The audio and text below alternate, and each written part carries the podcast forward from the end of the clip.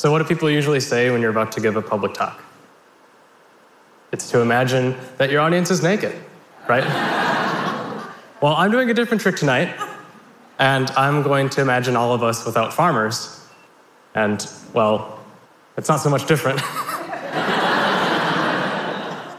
and our farmers do so much more for us than simply feed and clothe and provide us excellent things to drink. Our farmers are an important part of all of our communities, particularly our rural communities. And more than that, they're a strong driver of resilient economics. So think about it this way when a brewer buys hops from me, grown here in Minnesota, 90% of that dollar stays in our state, compared to just 10% when they buy from somewhere else. What that means is a lot. That 90% means local jobs. It means tax revenue for better schools and roads. It means support for the co ops, the mechanics, all the support staff that are needed for a farm to thrive. And they're our best stewards of the land. This quote, I think, exemplifies what our family farmers do for us in stewarding our shared natural resources.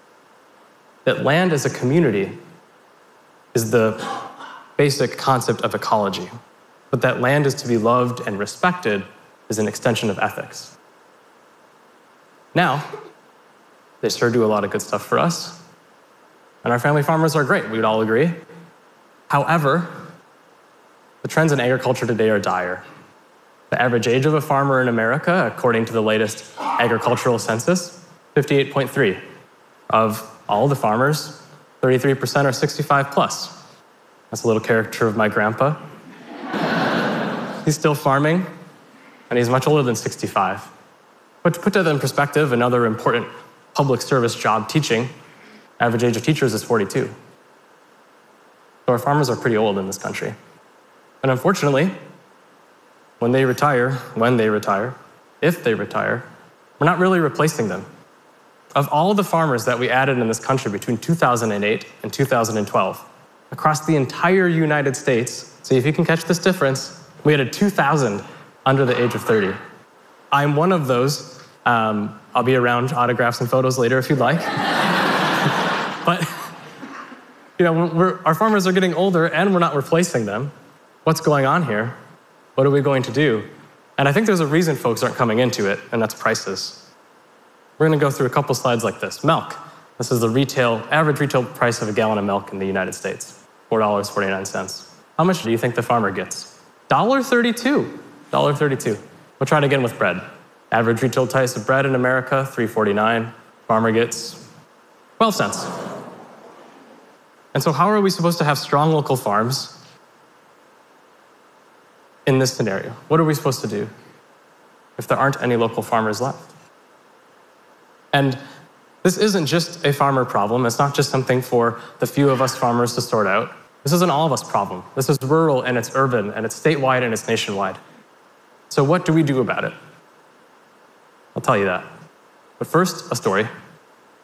The Green Movement, we're all kind of familiar. Started in the 60s, planting trees, and now we've come such a long way. Green is part of our day to day lives.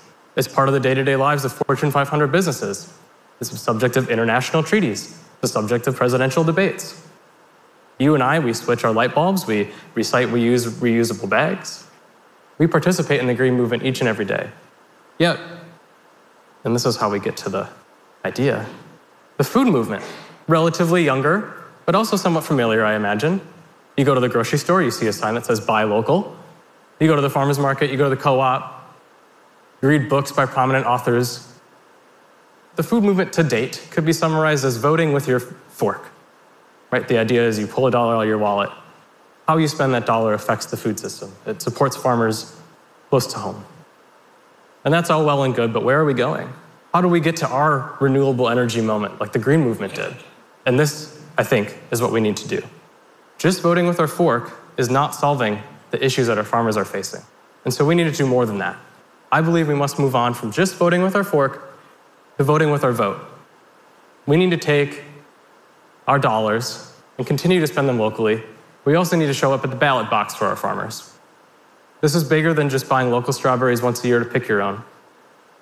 This is a year round effort that we must make together to make the change we need. Changes like fair pricing for farmers. That sounds, that's quotas, supply management, guaranteed prices. Changes like fair and open trade. That means ending trade wars. And yeah, of course it means voting. Now, we all knew that one already, though. For example, it's working. Hey, who's that? Um, just this year in Minnesota, we passed a historic first in the country tax credit, the beginning farmer tax credit. It incentivizes a transition of land from the existing generation to the next generation. That was done by a handful of us young farmers. We certainly don't have money, you saw that earlier. We don't have political experience, but we showed up and we made our voices heard. And thanks to the support of farmers and non farmers alike, we got something incredible done here in this state. If we can do it, anybody can do it. Now, that was all light and fuzzy and feels pretty happy. Skeptics in the audience, you're here. That'd be me if I were here. Skeptics are thinking, wow, what, what do we need to change about our food, our food system? Farmers are great. We have unlimited food and it's real cheap too. Isn't that great? Well, unfortunately, in the 80s and the 90s in this country, we went down a path of policy that could be described as get big or get out. And what get big or get out means is you maximize production while minimizing costs. On its face value, that sounds pretty simple. However, that shift turned our farmers from a venerated class and a valued class in our society into a cost to be minimized. That shift made it so that my great grandfather, who supported the family with six cows, that same dairy trying to support their family has to be 600 cows today. 6,000 cow dairies are not unheard of. What happens when there's just one dairy farm in an entire county where there used to be hundreds? The same could be said with corn or beans or field crops. What happens when it takes 10,000 acres for one person to support themselves? When it used to only take 40. We know what happens. We read about it in the news. Proudly determined rural decline, but schools close, schools consolidate, post offices close, grocery stores close. People leave, the community suffers and goes away. I believe all of us in this audience with ties to rural Minnesota know this story well. This is not a problem that we can solve with farmers markets and good intentions. We have to do more for our farmers. Policy got us into this mess, and policy can get us out. American farmers are only getting older, fewer, and poorer, yet they're crucial to our state. They're the vibrancy in our rural communities. They're the drivers of economic growth and stability. And they're our shared, they're our best protectors of our shared resources of land, water, and air. So we have to do better for them. So join me, would you? Let's fight for our farmers. You can see it, we're already doing it in Minnesota, having great success. And together we can do even more, and we must. So, we were voting with our fork before, and we want to keep doing that. But if I could have one idea for you to go home with today, it's vote with your vote.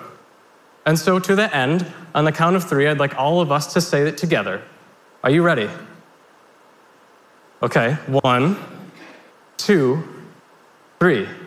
Vote with your vote. Very nice, thank you. I think you got it.